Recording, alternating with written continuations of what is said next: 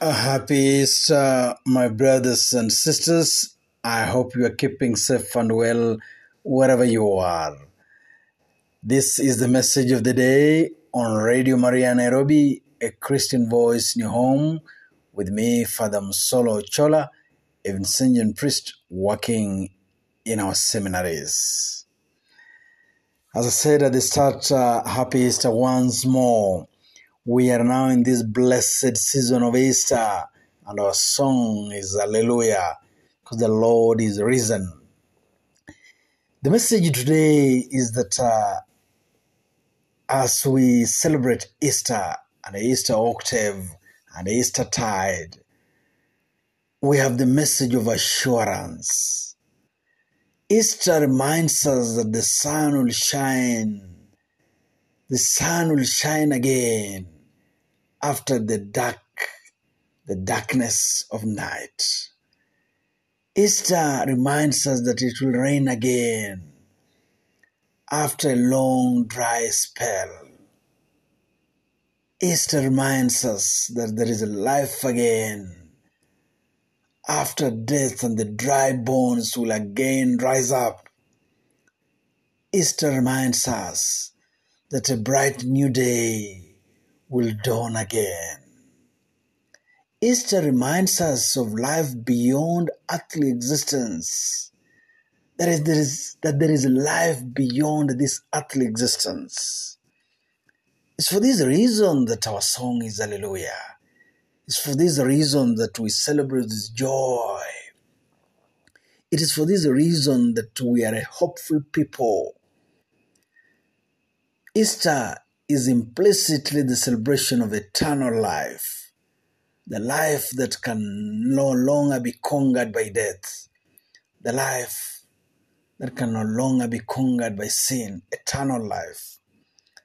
Easter points us to that, that death has no power now. It points us to that eternal life.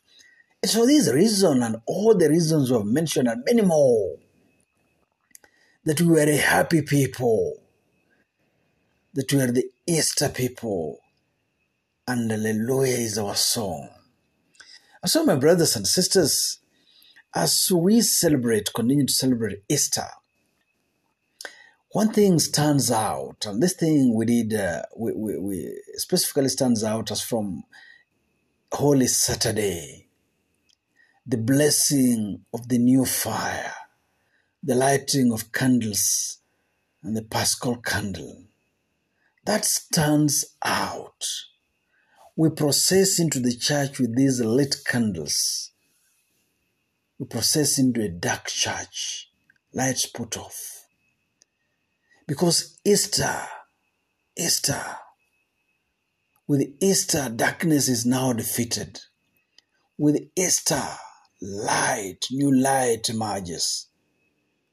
And so, my brothers and sisters, hopefully, we, each one of us, can continue to be that Paschal light, Paschal candle. Each one of us can continue to be that Paschal candle lit, lit, lighting, bringing light where there is darkness. Of course, we know there's the darkness darkness in personal lives, in each individual person, there are some areas that are dark, that are gray, that need some light, the light of Easter. Hopefully, we can now point the light to those dark spots in our lives. We also know in each family there are also some dark spots that need the light of Easter. As a country, as a society, we have also some dark spots. Let me mention a few that are really dark spots in our society today. Corruption.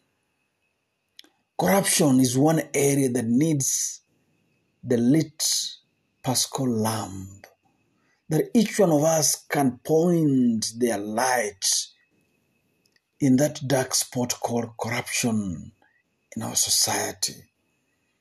so that justice can reign, so that righteousness can reign, so that what is good and beautiful and truthful can reign. Corruption is one dark area. Corruption leads to many, many, many, many problems that we have. Corruption. Corruption leads to setbacks in the society. Corruption. Corruption, corruption makes us have many times people who are not worthy, who don't merit to be leaders, become leaders because of corruption.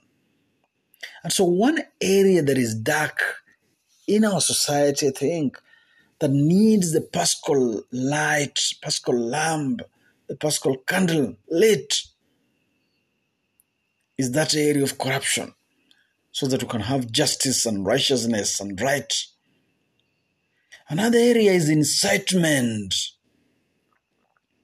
political incitements, especially now that we are in the in, in the season of campaigns and electioneering, political incitements.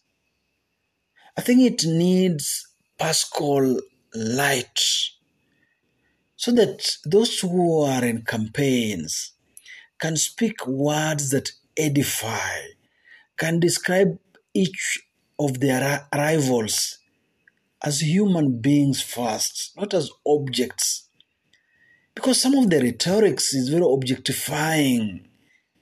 It re- removes humanity from the opponents being described. It incites the masses against others who are different or in different camps. It needs lit paschal light to shine there so that incitement can lead to reconciliation can re- lead to good speech, can lead to speech that edifies, speech that glorifies God, speeches that unite. That's one area I think that needs paschal lamp, paschal candle lit. And so, my brothers and sisters, on Holy Saturday, as we process in church, each of us had a lit candle. One, because we want to walk in the light of Christ, in the light of the risen Christ. But also because each one of us is therefore expected to be light, to be light of his or her own life, to be light of his or her own family, but also to be light, light of his and her own society our society.